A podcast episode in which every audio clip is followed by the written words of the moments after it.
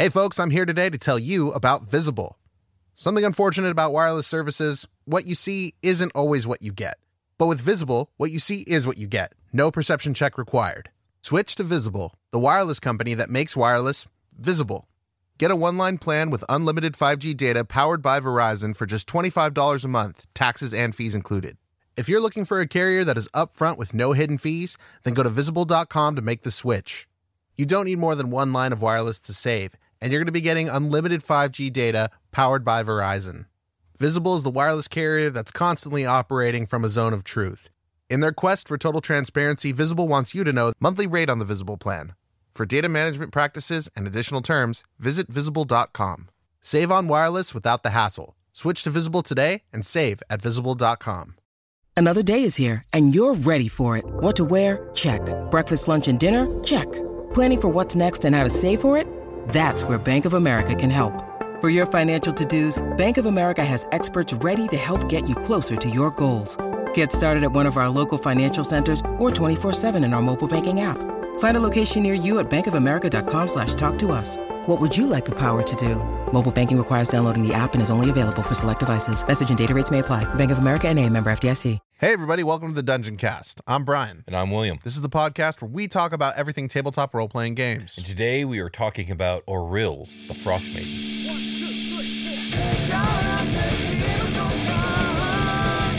Welcome, adventurers, to the Dungeon Cast. Hey, Brian. Will, hello. Hello. Hello. Hello. Hi. Hi. What's up?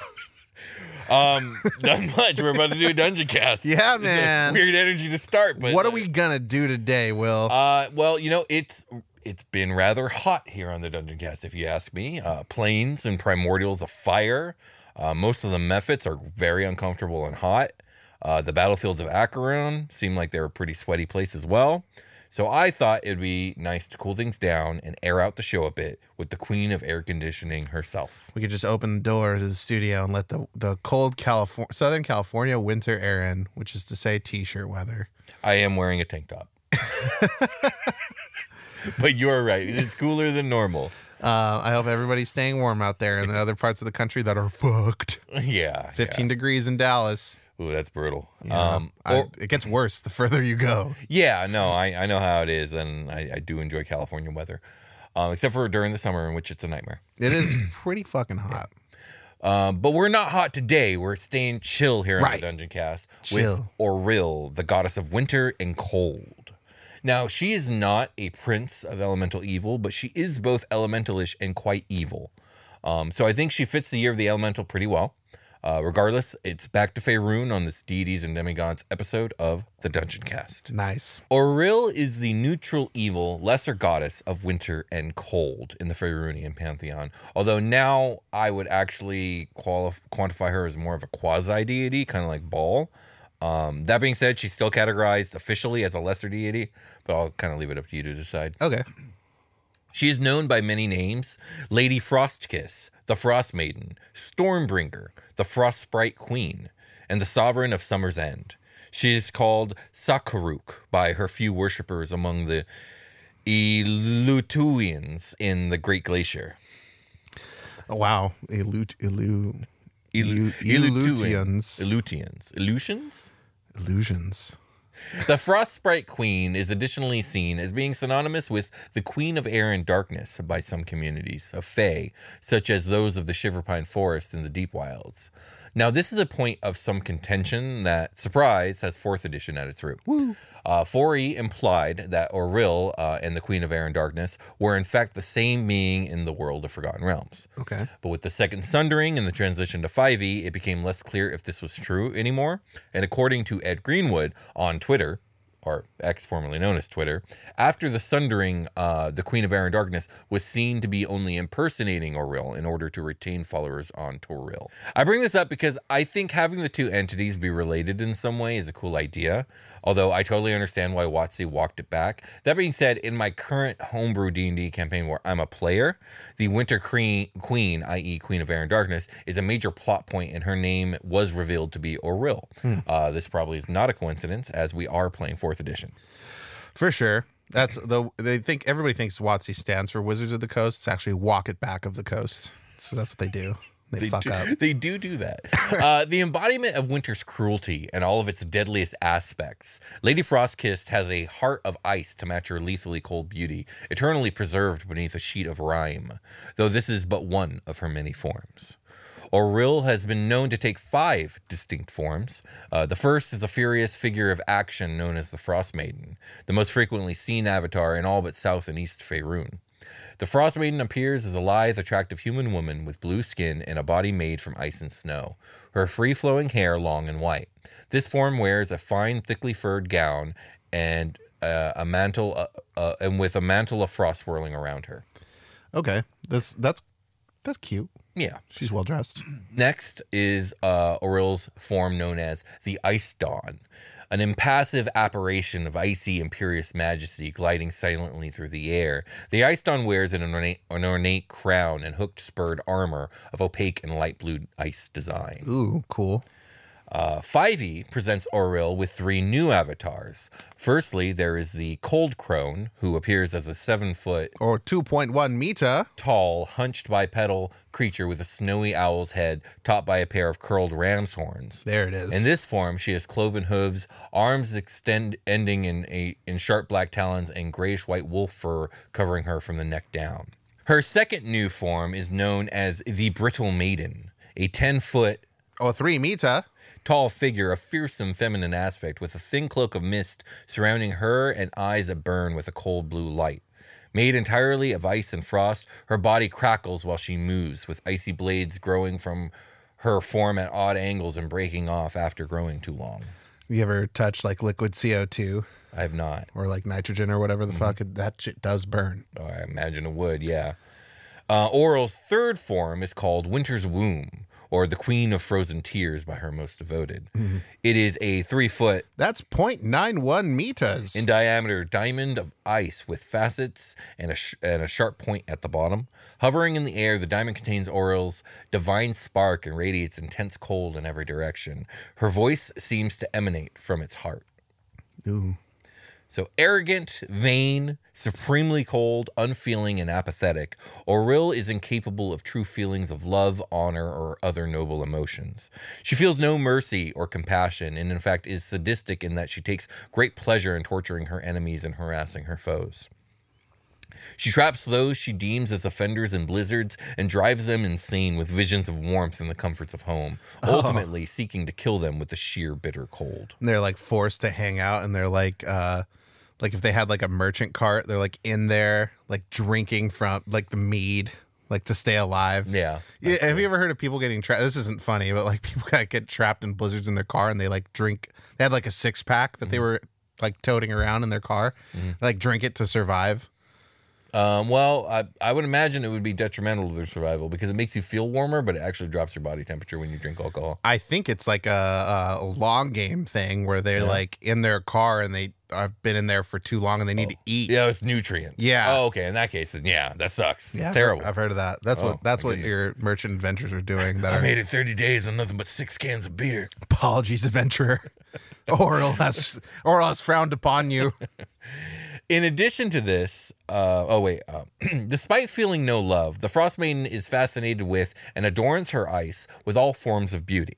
From natural wonders to art objects to the artists themselves, the Frost Maiden freezes them in magical uh, ice, preserving them from the ravages of time and hoarding them away for her viewing pleasure alone. Her ultimate goal is to cover the realms and all other lands beneath her ice and snow. In addition to this, the ice goddess is notably capricious, fickle, and unpredictable as a winter storm. At one moment, calm and quiet as night, and the next, a raging fury of sleet and ice.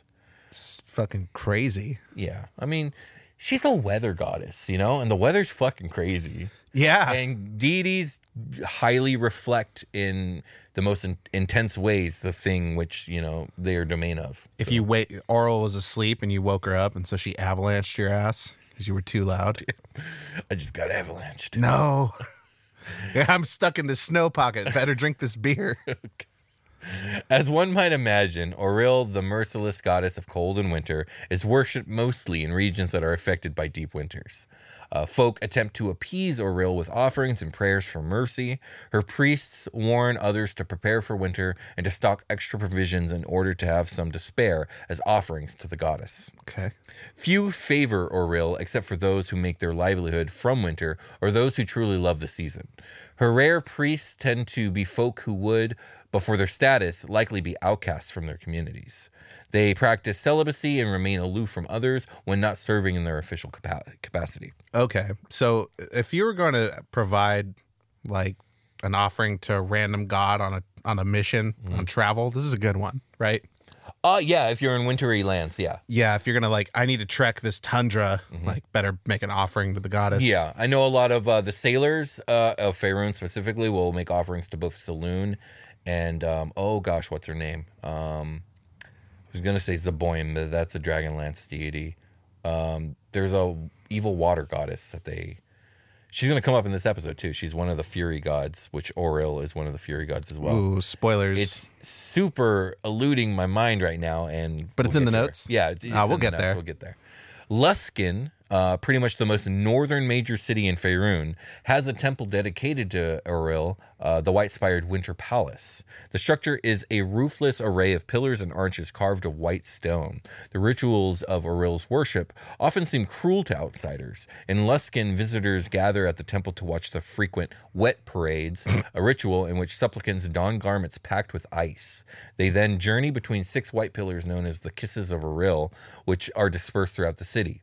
The worshippers move from pillar to pillar, chanting prayers to the goddess. Upon reaching a pillar, a supplicant must climb it and then kiss the lady, touching lips to a rusty iron plate at the top. Ew. In winter, these events resemble frantic foot races, with the added risk of frostbite and injuries caused by falling from the slippery pillars. I was gonna say uh, you can get really hurt doing this. Oh yeah, the parade runners are cheered on by patrons who come out by from nearby taverns to place bets on the stamina of the participants. Those who finish the race are thought to have helped make winter easier, and they rarely have to pay for food or ale all winter long. Huh. Okay. I guess this is like watching some fools go out and like. This is the exploitation of poor people. I think. Um, I mean, it. Remember that the gods are real in this. I know. So, I was just about to ask: yeah. Is Auril like this? Is what they want? Um, I think Aura would laugh really fucking hard at this, and because she's crazy, Oh. one year she might be like, "Yeah, I'll go easy on you guys." And the other be like, "You guys are dumb." Oh, dude, that guy broke his leg. Fucking Goomba. Yeah. All right. She's evil, and Lightstorm. yeah, superstitions are built because people are desperate to survive or bullshit. I guess I'll save my watermelon hail for another town. You guys peased me. Yeah. That being said, like someone who does this because the superstition is real, they really are kind of like a hero, especially if, if they feel like it works. Okay. They're like, fuck yeah. Bob fucking did it this year. No, Bob doesn't pay for shit. Bob, Bob, save this city. We're gonna have to remove this man's toes and not charge him medical bills. Exactly. Yeah, there you go. The Church of Auril is a loosely organized and informal clergy dedicated to Auril. It'd be weird if it wasn't. uh, clerics of Auril are mostly women and are known as chillbringers. Oh hell yeah! a cool name. Most, Absolutely. most are rather independent and wander the colder parts of Toril on their own, spreading word and dogma of their goddess. Auril's clerics wear white ice white robes with blue trim and a wide silver colored belt with a ceremonial axe hanging from from it. Upon their heads they wear a circlet of silver. I thought the smoke method would be a chill bringer, too, but it's these Well, people. I mean it is, but it's a That's lower, the- it's a lowercase c. yeah, it's a lowercase c. These chill bringers, they they will leave a box with a smoke method on your doorstep. Sure. the Church of Auril seeks to make all folk fear their deity and her clergy through the fury of winter weather. They also generate personal wealth and influence by for- performing tasks that others cannot in the worst weather and by magically protecting those who pay or obey from the worst winter conditions. Uh, clergy members make an offering of some of the wealth they acquire by scattering it in the falling snow of a storm and throwing it through the cracks of a frozen river or glacial crevice. So basically, the clerics and their goddess bring the bad weather and then they exploit the people by doing the things in that bad weather only they can do because they're the only ones immune to that bad weather. Yeah, and at the start of every meeting, they're like, "Remember, team, if they pray or obey, then they're okay." I love that. That's great. Clerics of Auril work to establish themselves as uh, powerful. Uh, oh, yeah. They work to, to establish themselves as powerful figures within tribes. Uh, they use this power to form a cult and channel a tribe's worship away from their traditional deities and towards Auril. Okay. The tribe is taught to channel their fury towards those not of the tribe as a way to be spared the harshness of winter. Uh, so divide and conquer. Uh, this inevitably leads to the subverted tribe into a life of pillaging and raiding. Sacrifices to the Frost Maiden are common, especially in the north, as people hope to appease the winter goddess and thus avoid crippling uh, cold winters. Travelers forced to travel in the winter toss coins, usually gold or silver coins, into a cold stream or the snow before embarking into the cold. At the first sign of winter, it is common for farmers to throw some of their harvest into the north wind. Man, can you imagine like looking into the river and seeing like a gold piece every now and again, And knowing, no, don't fucking touch it. or not, or not knowing, Oh, and then like I don't think the gods are like okay with just your regular ignorant people. They like fuck up ignorant people anyway, right? Auril definitely would. yeah, like just depends on the deity, Yeah, yeah. okay. Like Yeah. Bahamut, definitely Bahamut would find. Yeah, Bahamut would be like, I don't, I, I, have you seen my mithril palace? I'm good. Yeah, I'm he, he doesn't know. you need the gold, bro. yeah. Take it. It's all good. Uh, maybe I'll maybe I'll throw the breeze against his path today as a punish punishment. Right. The more fanatical members of her cult engage in human sacrifice. Uh, humans sacrificed to the Frost Maiden are often left tied up to perish from exposure to the cold or drowned in ice cold ponds. That's a bummer. It's yes, she's evil. Those are bad ways to die. They are. Uh, Auril uses frost giants and winter wolves to deliver commands to her cults, while Frostwind Viragos, which are kind of like winter snow nymph ladies, and uh, and hags are the handmaidens of the Frost Maiden. Okay. Uh, clerics and other worshippers of the Frost Maiden make their prayers during the coldest part of the day or at midnight. Uh, prayers are made while kneeling in deep snow or in a cold stream for as long as possible, sometimes even an entire evening. Uh, during the winter months, individuals who approach clerics for a blessing or mercy from Auril are expected to first undergo a lengthy prayer called a cold cleansing. This prayer involves the individual holding a large piece of ice in their hands, praying until it melts. The prayer has to be done outside in the cold and ideally in the evening. So she makes you suffer.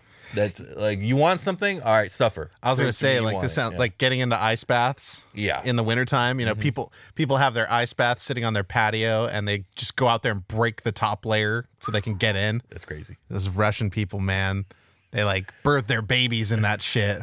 Like this, I saw somebody punch their way out of a frozen lake that like froze over. They got in it right somehow, but the video starts with them punching out of it, and the guy climbs out, and they're like, "This is how Russians are born." That's dumb. That's funny. Uh, holy days include Midwinter Night. Um, it's the most holy night of the year for the clergy. A festival of ice dancing that lasts all night. Uh, druids are also known to pay respect to the Frost Maiden on this date because we've got to remember druids venerate her too. You know, she's a nature goddess. Yeah, snow is of the world, Indeed. So The coming storm and the last storm, an inform in an informal but enthusiastically celebrated ritual where the priests gather and call howling ice storms down on a region to mark the onset and end of winter. Oh wow, it's a Damn. weird Groundhog Day situation there. Uh, or Auril's Blessed Tide or Auril's Day is a holiday held annually in the city of Waterdeep on the first day of New Frost in the year. It's not so much a holiday as a way to seek to appease the Frost Maiden in hopes of a mild winter. It do be getting cold there on the coast. Mm-hmm. An individual wishing to become part of the clergy must undergo a ritual called the embracing. The ritual requires the applicant in only boots and a thin robe to spend the evening exposed to a raging blizzard. Holy symbols of Auril are painted all over the applicant's body. The applicant is forbidden to use any sort of magic to protect themselves from the cold. Those who survive until morning are deemed worthy by Auril and accepted into her church. The whole night, I was gonna say, I was like, okay, it's probably fun to just go out there for like an hour and be like, all night, bro. Oh, all night and just body paint. Yeah, and the only way you're surviving is literally if Auril makes you survive because you will die otherwise. Oh, that's a fucking crazy one. But it is crazy to think that every single clergy member, if you if they're you're dealing with them in your game, like they've all done this, so they're all like crazy and Sanctioned by Auril. or yeah, that Yeah. too. But they're all like crazy and hardcore enough to do that shit. So Th- yeah. they're scary. Well, I mean, if the culture of it is like, well, if you if you prayed good then and offered right, then you'll be fine. You know? Except for except for that's not true though. Like you can do all that and Auril could just be like, I don't care. Uh, yeah, that's true. Well, or Auril needs people to She worship, She so does. she's probably gonna want to pass crazy fools through. Enough people get through. Yeah. Okay. But they still have to suffer like mightily to get through. oh yeah, not and not. I can't imagine everybody's getting through. No, definitely not. Oh, Auril's like they're if they've got a warm heart. Fuck them. Yeah, basically. I need cold-hearted bastards Yeah, in they, my crew. yeah, she wants the truly devoted. Mm-hmm. Uh, clerics of the Frostmaiden are bestowed with cold immunity. Uh, powerful clerics have the innate ability to duplicate the effects of the ice storm spell and summon ice para elementals. wow. Uh, the church possesses a magic artifact called the Codicil of White. This is a magical book containing basic rites, rituals, services, and major ceremonies of Auril's faith. The book also has several pages devoted to the goddess's favorite arcane magic. It was created as a tool for Aurelian wizards and sorcerers to gain better understanding of the faith. Wizards who are loyal or worship the Frostmaiden are called cold cloaks. Uh, they serve Auril by providing magical assistance to the clergy. I like a lot of the naming stuff they're doing in this. A, a lot of it. Sometimes I'll poke fun at that type of stuff. This has all been pretty cool. Yeah, this all been good. Good naming. No Aster Eater in sight here. no, no Bhaalspawn. No ball spawns, aster eaters. What was the other one? Um, God, what was it? Oh, no, no, no. Uh, No shet rings. shet rings over here. Let's take a short rest. okay. It's the grand adventures of Ilian and Beard. And so, Ben, that's the story of how I slew the Shardalin dragon and swayed the heart of the ice goddess herself to lift her curse upon the land. Wow, that was that was a, a thrilling tale. It sounds like you had to cast a lot of spells to Oh yes, pull that off. so many spells. Wow. So, Uh, I would love, so many. love to see one one day. You will. I, You I'm sure. I'm sure. I you know. assure you. You know. You could cast one right now, and we could go back to sleep. And, and- Yeah, I'd rather not, honestly. Yeah, this you know something could happen, and we might need. You know, uh, I, I'm sorry. While you were talking, I don't even think you noticed. You were so lost in your story, and I was listening to the whole thing. But there was a full kitchen that appeared in the lounge space. Oh, wow. And I made breakfast burritos. Oh, You're- amazing. You're a bacon man, if I, I am a right. bacon Yeah, man. Bacon breakfast burrito. For me. Ben, thank you. You're welcome. I, I, I actually, uh, I'm more of a, a ham, a ham man myself. Ham is just bacon that isn't cooked all the way. Well, that's a fine. It's a different. co- You know what? Uh, Don't worry about it. You're right. You're right. You're right. So, what? So, dare I ask, what do we do now, Ben? I don't know. Those beds that generated here were super comfy. It's just like everything we need is just right there. Yes, but we can't rest on our laurel, laurels. We must, we must venture forth and, f- No, and yeah. find the rest I- of the shards. I'm not exhausted anymore. I feel Good, good, and I good. think I think I'm ready to go. Maybe the space in our our our shards of our fragments of our shards of substantial support. those we've got three now. Yes, we They're do. all sort of fusing together. Yes. and breaking apart as it seems they need to. But maybe they can help us find, like you know, the shards before. Yes, indeed. I do remember the elemental chaos lightning uh, skiffer. Yes. Told us of a Githzerai that had a shard. That's right. That's what we were. I thought that's the one we were tracking. Yes, that whole Acheron business. Yeah, then we, we Acheron, and then we found another one. So perhaps the shards are so bound together. Perhaps we could will these three to to find this Githzerai. Oh, there was a wash basin and some um some OxiClean that generated here. I did get that blood out of your coat. Thank you. There was a lot of blood on your coat. I killed a lot of people. You killed so many people. Ben, listen Yes. to me. I'm I'm sorry. I'm listening. I need you to paint. Okay. I love to paint. Good. You know that. Yeah, I do. Get to Okay, painting. well, yep. What should I paint? Whatever you want. I'm gonna paint the lounge. and I shall take these three shards, hold them forthwith, and will them to take us to the place where we need to go to find this Githzerai who holds another shard so we can make our shard just that much bigger and more powerful. That sounds great. I wonder what was up with that that dude. He did, really didn't like the Githzerai. Ben, you're not painting. Uh, okay, okay. Well, I got confused because there's all, all kinds of stuff I've never seen. There's an art station generated over here next to my canvas, and there's all kinds of of mediums and and and munitions of, of art supply. There's art supplies I've never seen before. Like, what is this? It's in a it's in some sort of strange hard but somewhat flimsy casing. It look, feels like I could break it. But look, this little cap pops off, and there's a, something wet. And look, there's there's multitude of colors of them. Uh, they, I, I can't read whatever this language is on the side of them. Ben, do I look like an artist to you? I know. You are the artist. So please Yeah, make alright. some art so that we can get this going. Okay, okay, okay. Here I go. I'm drawing. Yes! The, look, I'm drawing the lounge. Yes. Show us. Show us as essential supporters. Show us where we must go to find this Githzerai. Ooh, look, it's doing another Open teardrop. A portal. A tear. A tear in space. Tear in space.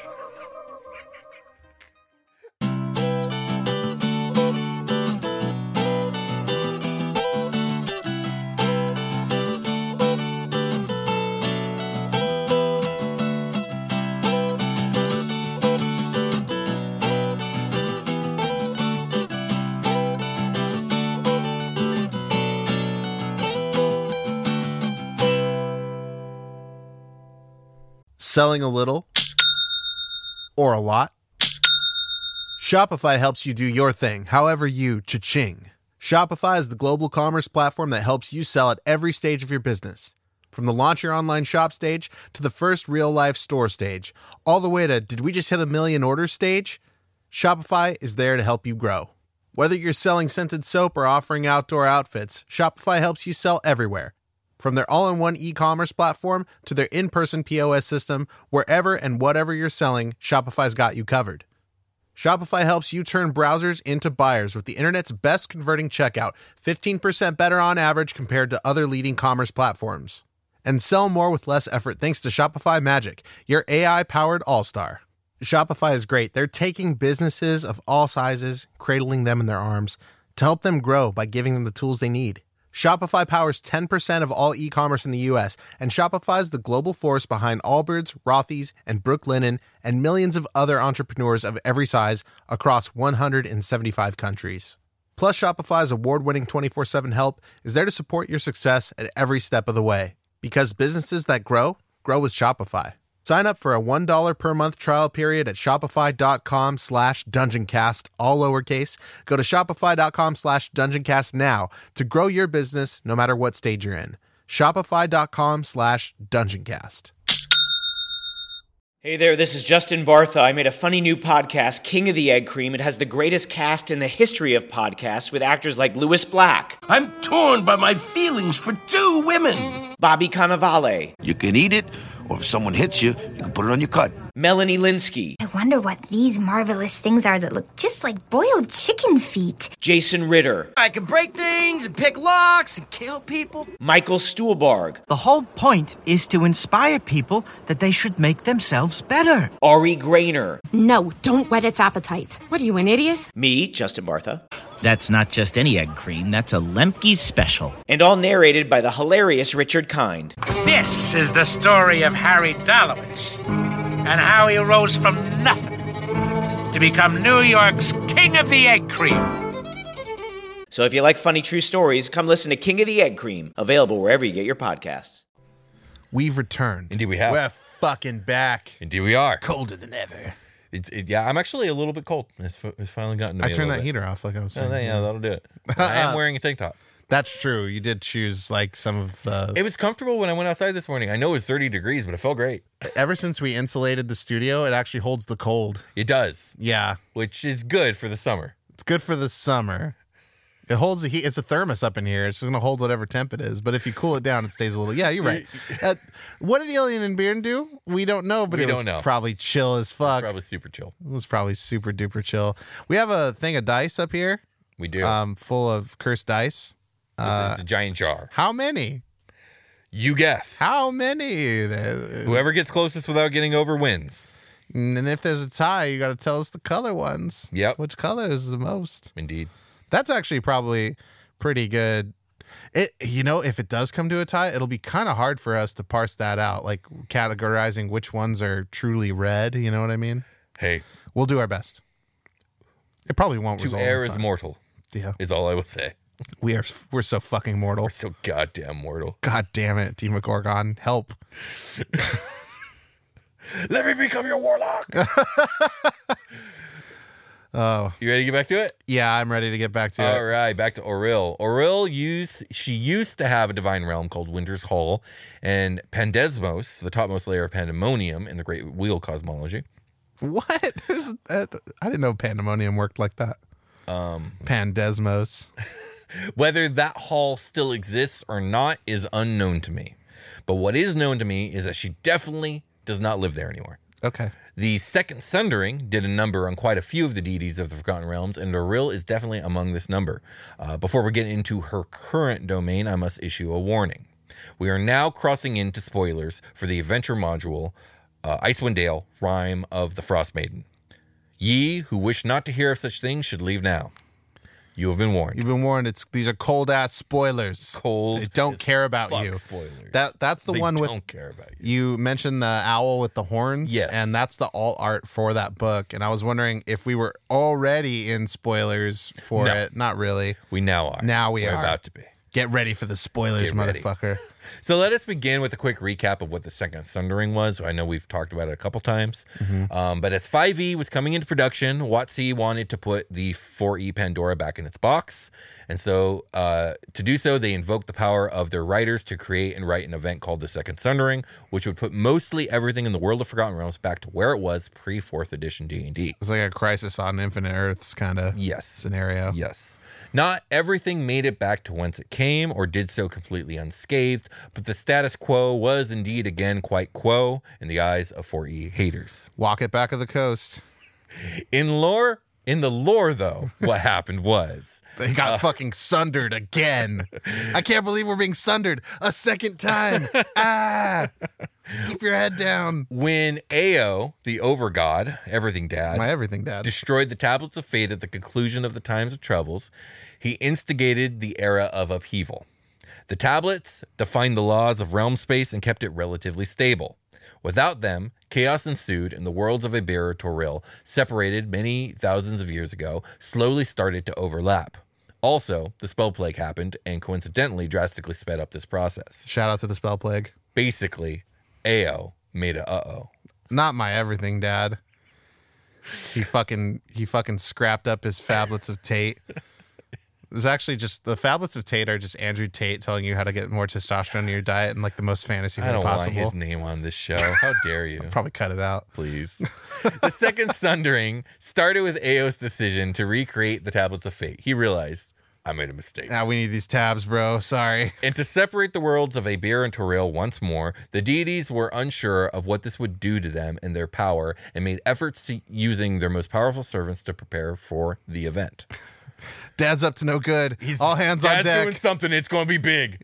Well, I thought Ao knows like all the stuff, and he's he so he meant to do this. I mean, I don't know. To me, it reads like a fuck up, but I don't know. Yeah. Long you- story short, You think he like crushed him and like blew him out like over his Yeah. He's like, say hello to fourth edition. that was cool. Odd. Oops. Oh god, fourth edition sucks. Damn. oh shit, what have I done? Hey, Will wakes up from a dead sleep. No, it doesn't. Oh, uh, oh. It's just another dream. God damn it, Ao. Long story short, over a 10 year period, the spell plague was fixed. The map of Faerun reverted to its old geography. New gods died or were ungodded. Old dead gods were revived and regodded. The world axis cosmology reverted back to the Great Wheel cosmology. And all gods were essentially given a choice to either keep their godly status, but not be able to interfere in the world directly, save for invoking Ao's wrath, or lose a great deal of their divinity and power, but still be able to remain and affect the world directly. Shout out to the spell again. That was a long sentence. Most deities, it- that was that one sentence. God, I That was a whole paragraph. most deities. That was on one breath. I think some of these comments should probably be. You're periods. probably right. Yeah. I don't have an That's all editor. good. I don't have an editor for this show. No, I think like it works the way you read. Yeah, no, it, it's fine. I I pulled the curtain back, and so can you on Patreon. You can look at the notes. So true. Most deities chose the first option, which Yeah. was the we want to still be gods, and we swear we, we won't touch it again. Dad, sorry. Sorry, Dad. He's like, yeah, it's, it's right. You better be fucking sorry. Don't make me destroy the tablets of fate again. Sixth edition. Sorry. Um, but some, for one reason or another, ended up on the wrong side of the AO wall. Um, Auril is one of these gods. And as such, she has lost a great deal of her original power. Her power level is still listed as lesser deity on the Forgotten Realms wiki, but I would argue that it should probably be reduced to quasi deity status, much like Bhaal. Um, but I will let you decide. Yeah, let, uh, D- uh, Diggy, let us know what you think. Uh, yeah, I, I, I, I poked and bugged Diggy for a couple things on this, but I, I didn't ask him that question, and I do want to know what he thinks. Um, Auril the Frost Maiden, the divine embodiment of winter's fury, has withdrawn to a far cold corner of the world known as Icewind Dale to live among mortals.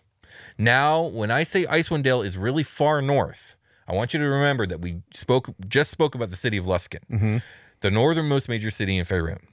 If Luskan is Vancouver, Canada, then Icewind Dale is Fairbanks, Alaska. It is very far Oh, up there. It's extra far. It's super far up there. Yeah. you got to spend an extra seven days on a boat on a cruise ship to Something get there. like that. Yeah, yeah, Now, unfortunately for the denizens of Icewind Dale, Auril has not merely moved in next door. She has decided to make her residency everyone else's problem and has cast a terrible spell over Icewind Dale to the detriment of most living things. I, I do need to add here, I was talking to Diggy about this, and he's of the opinion that this is no longer occurring.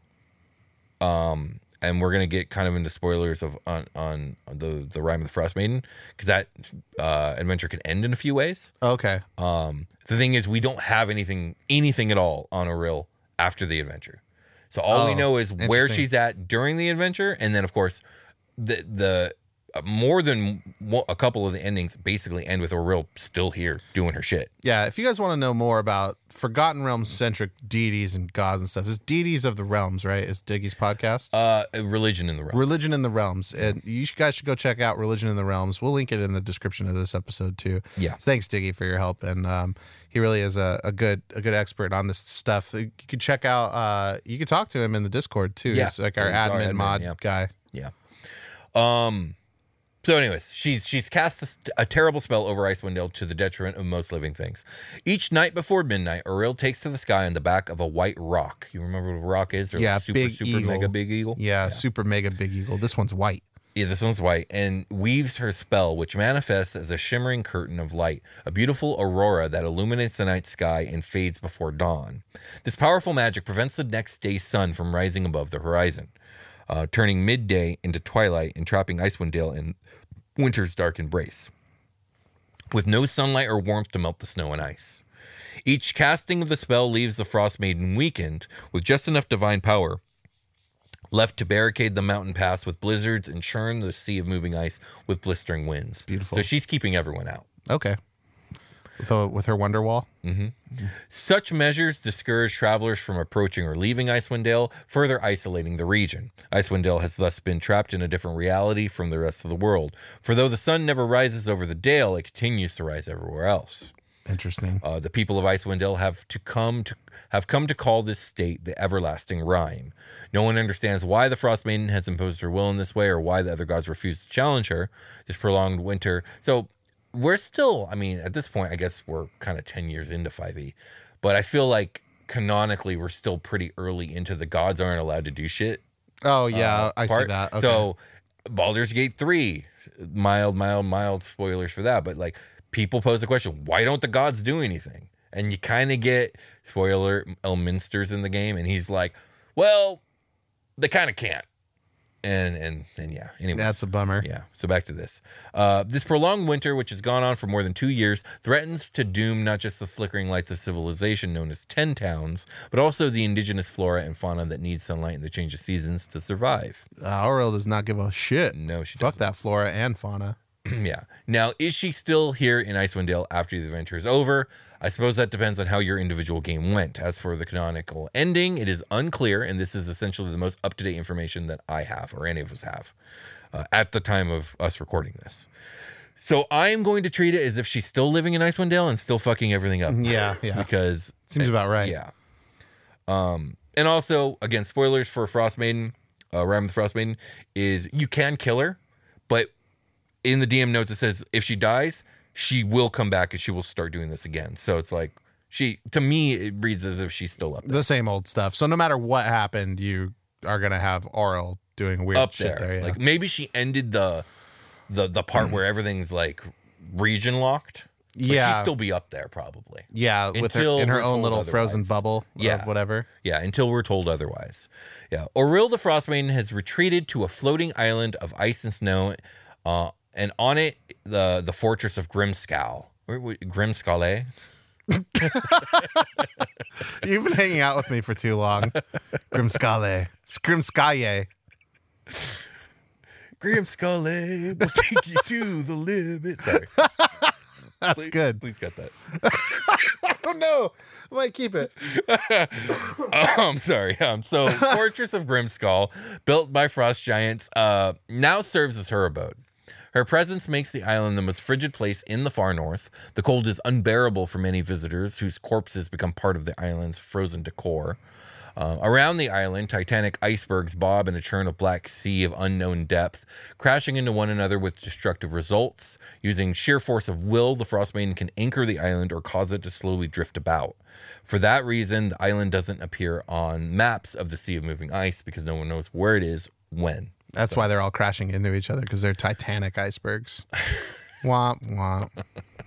The island itself is named the Island of Solstice, and it is shaped like a snowflake, with six jagged arms that protrude out into the sea. Uh, it it is a windswept place made primarily of snow and ice. Grimskalle was constructed for a frost giant queen named Vasaviken, and is filled with the remnants of her reign, including her corpse. Um, it is located dead center uh, on the Isle of Solstice, set between gardens of ice sculptures formed by the Frostmaiden's ice magic.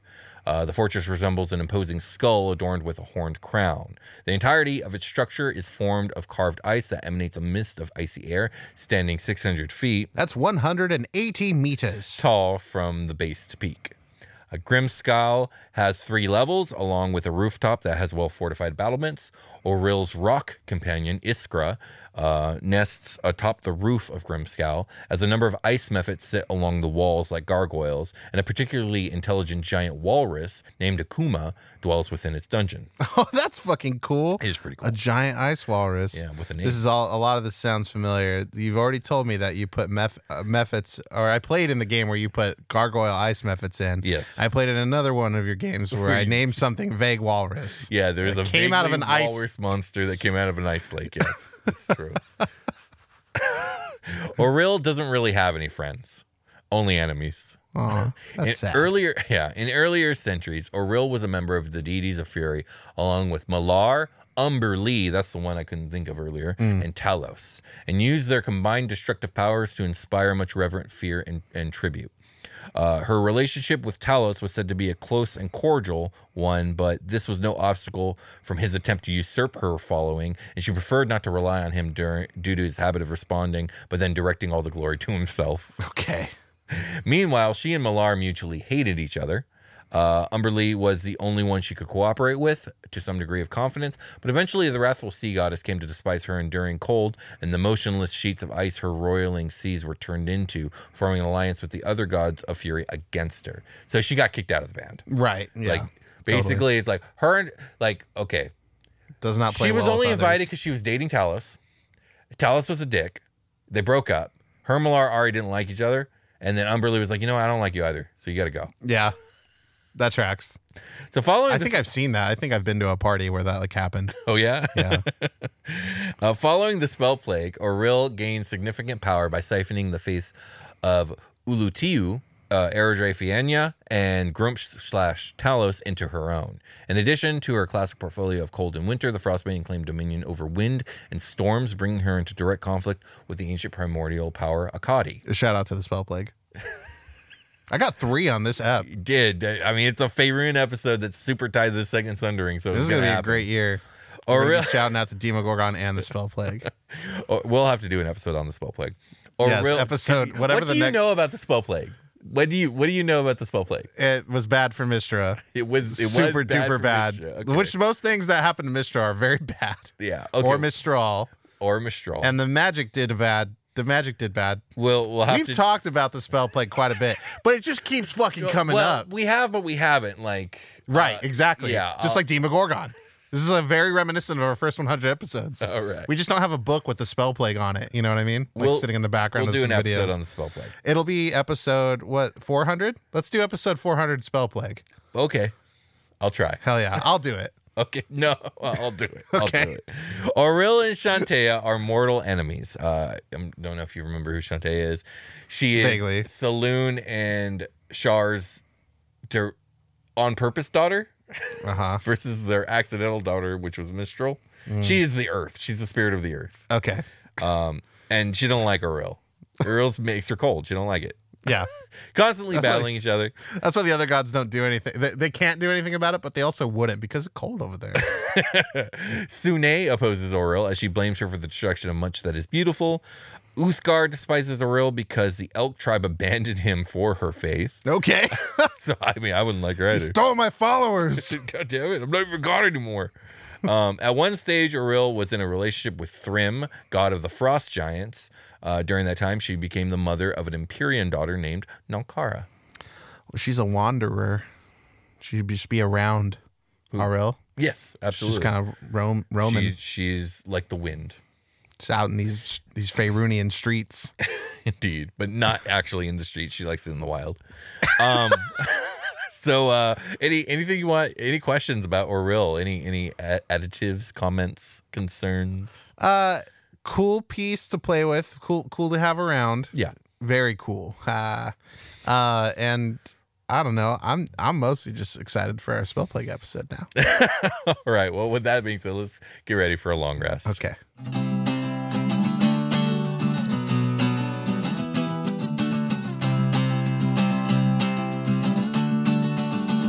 Hey everybody, welcome to the long rest. This is the part of the episode where we kick back and get cold as hell. We're the coldest motherfuckers in the game. It's me and Will. That's what they say about the Dungeon Cast. They the call- coldest motherfuckers in the game. Yep, they call him Chilium. Chillium and what's, I don't got one for Brian. I'm sorry. Just Brian. Chillium and Brian. no, Brime. Like rhyme. They call him Brycey. But there we go. Chillium and Bricey. I hate it. It's terrible. It's the worst. oh man, um, that would be a cool shirt. Uh, anyway, I'm just gonna say that a bunch, and like maybe one of them will make it to the thing. Maybe. You know. Uh, okay, so, um, these slippies are just blocks of ice that I've melted my feet into.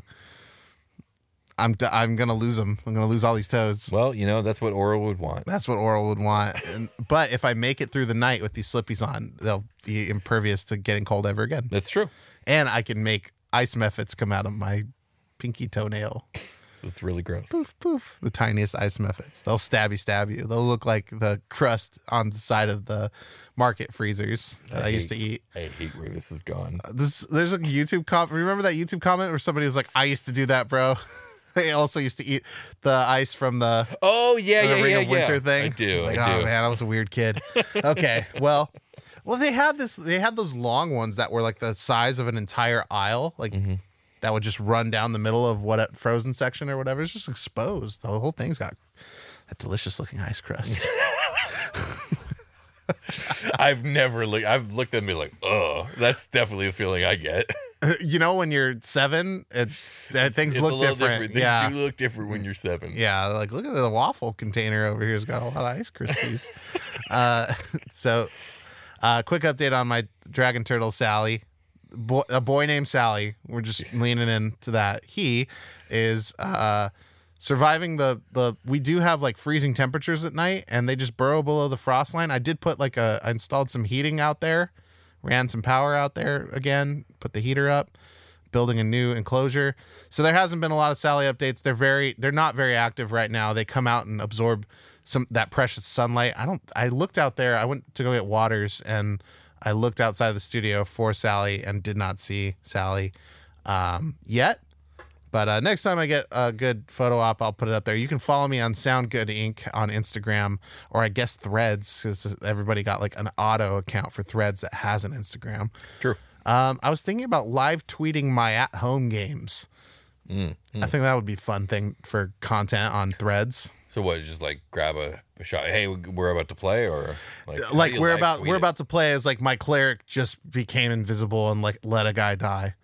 That's like something that happened once. Well, I can't wait to play because it sounds like a fun game. I'll just like throw snip, dumb snippets of stuff into the, the like as we play. Yeah. Um, that might be a fun thing I might do. Could be cool. I'll take a group photo of us at the table. I got to start getting back to. I used to do that when we play. I'd be like, okay, everybody, group photo. I should start doing that again every time I play D and D. Mm-hmm. Have like a, uh, you know, like a slideshow of like groups like That sounds good. adventuring. Yeah, absolutely. Um, but yeah, that you can expect that from me on there. Not much.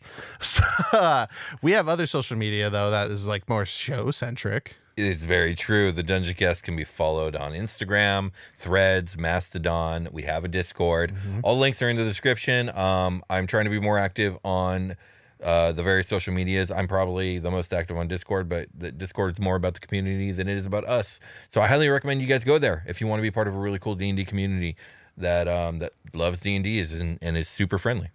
Yeah, uh, absolutely. I agree with all of that. You want to read some YouTube comments? Yeah, yeah. Let's do it. Um, I we we Will did the tragedy of Zariel the Fallen. That's got a ton of comments, but they're all the same. Do more of these. This was awesome. Right. So good Um, job. When you when you do look at comments, make sure to shut off the the ones that you haven't responded to. Oh, I always do. Okay, yeah, because because otherwise we'll miss all the the fun comments that we loved. yes. Um, let's see. How about the elemental chouse? Should we read comments Yeah, from that? let's do it. Or nine most ridiculous items of uh, magic items of D and D. Whichever you want. Okay, let's do the chouse. Uh, let's see comments on the chouse. Uh, let's see here. Yep, let's click. I haven't responded. I'm I'm reading these. Like when you do uh, YouTube content, you get uh, access to this app, YouTube Studio app. We can like view all our stats and stuff in there. I'm sure if you guys follow other YouTubers, they like screenshot analytics from there sometimes. Um, let's see. We got Crow with Teeth seven six nine three says, "I'd love an episode about traps, hazards, and puzzles. It's one of those things that's hard to really learn as a new DM." I agree, which is why I suggested it. So we're gonna just heart and, th- and thumb all these as I read them. Uh, Matt Castleberry fifteen. Oh, and we will do that episode, I think, right? Yep. Yeah, it'll come up this year um, at some point. We will fit it in. Um, think uh, Matt Castleberry, fifteen forty two says, "Thank 'em, thank 'em, gotta thank them all, gotta thank them all." Patreons. I think I still really want to do that song where we Pokemon rap style all our yes, patrons. I am super into it. Uh, uh, four hundred four. I swear I read that wrong. Four hundred four three says, "It's the year of the elemental." Party face emoji. Hell yeah. It is. Uh, Preston Ga- Garner eight seven nine six says, "Are you going to talk about the positive plane and the negative plane?" Eventually. Eventually. Um, Little Crow YT says, I love 4E and I'm glad somebody else has noticed and talked about how much 4E actually did for D&D mythology and cosmology, not saying it was non-existent before, because it most certainly was present, but it was cobbled together over years of core books, splat books, magazines, side books, etc. 4E tried to bring it all together in the core books and fleshed out different aspects that hadn't ever been fleshed out before, though it has also left some stuff out, like the full alignment chart, even though 5e and 1D&D are both trying to do away with it as a concrete axis and more of a background tertiary aspect of the game. I've been a strong proponent of 4E since shortly after it released, uh, when my rogue pulled an anime move that was hype as fuck. Uh, sweaty yeah, face. Yeah, you want to do a cool anime move? 4E's the edition for you. It's 100%. just all cool anime moves. And my love for that era has only strengthened over the years. I especially love what 4E did for spirits and animism uh, in D&D, and that's one of the things I sh- that strongly inspired me to world build myself. Oh yeah, Uh, one absolutely. nice long comment, but a nice one. Good, good stuff, little crow YT. One, two, three. The big dog says. So I DM'd a game where uh, a while back with the evil Earth elemental Ogrémoch. Uh, Ogrémoch. O- Ogre mock. It was a fun game. Hell yeah. Hell yeah. Oh yeah.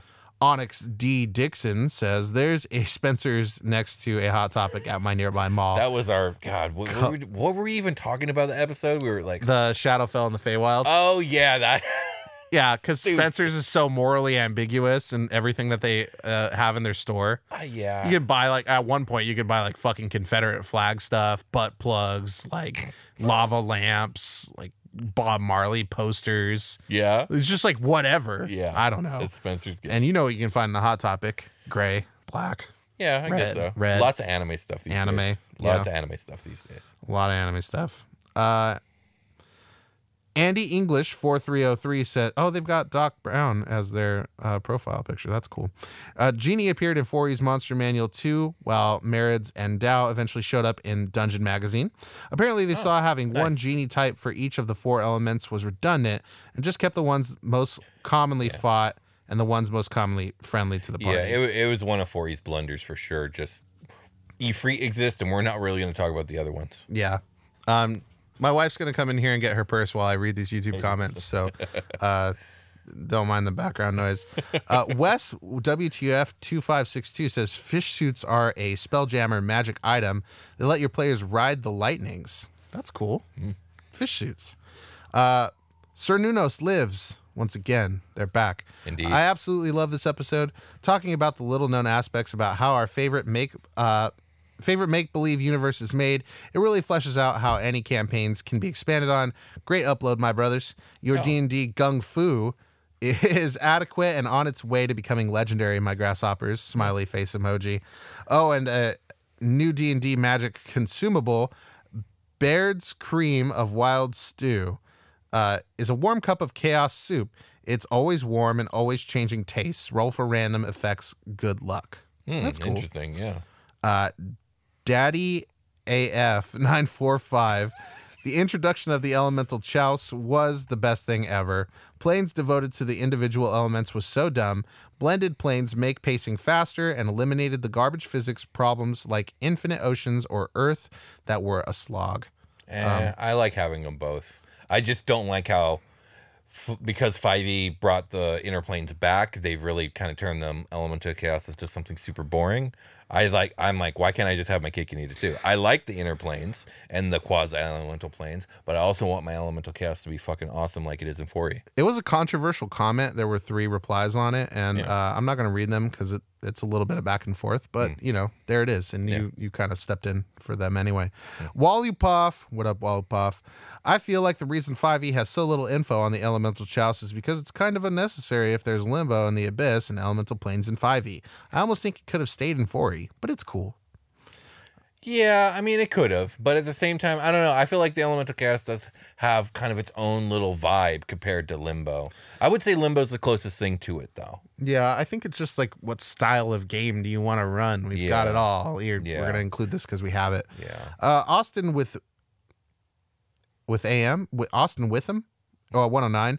I've got a campaign in progress, about half done, uh, in which the Slaad have used the material plane and a group of gullible druids to channel the energy of the ele- the elder elementals and rip open a gate to limbo and eventually consume all the inner planes and finally the material plane into limbo. The end of goal, of course, being the destruction of Mechanus, allowing chaos to rule the planes themselves.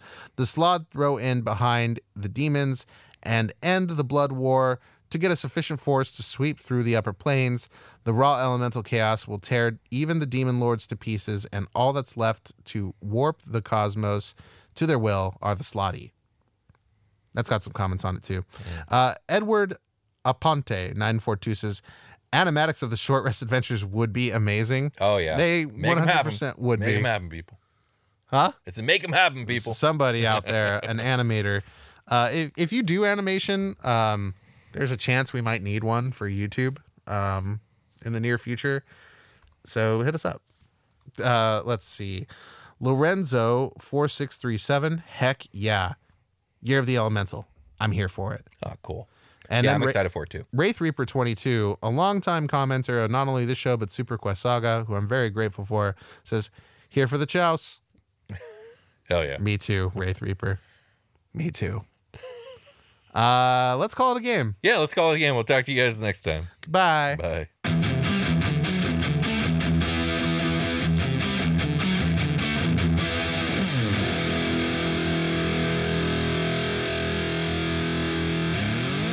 The Dungeon Cast. Contained herein are the heresies of Radolf Burntwine, erstwhile monk turned traveling medical investigator. Join me as I uncover the blasphemous truth of a plague ridden world that ours is not a loving God, and we are not its favored children. The heresies of Radolf Burntwine, coming January 2nd, wherever podcasts are available.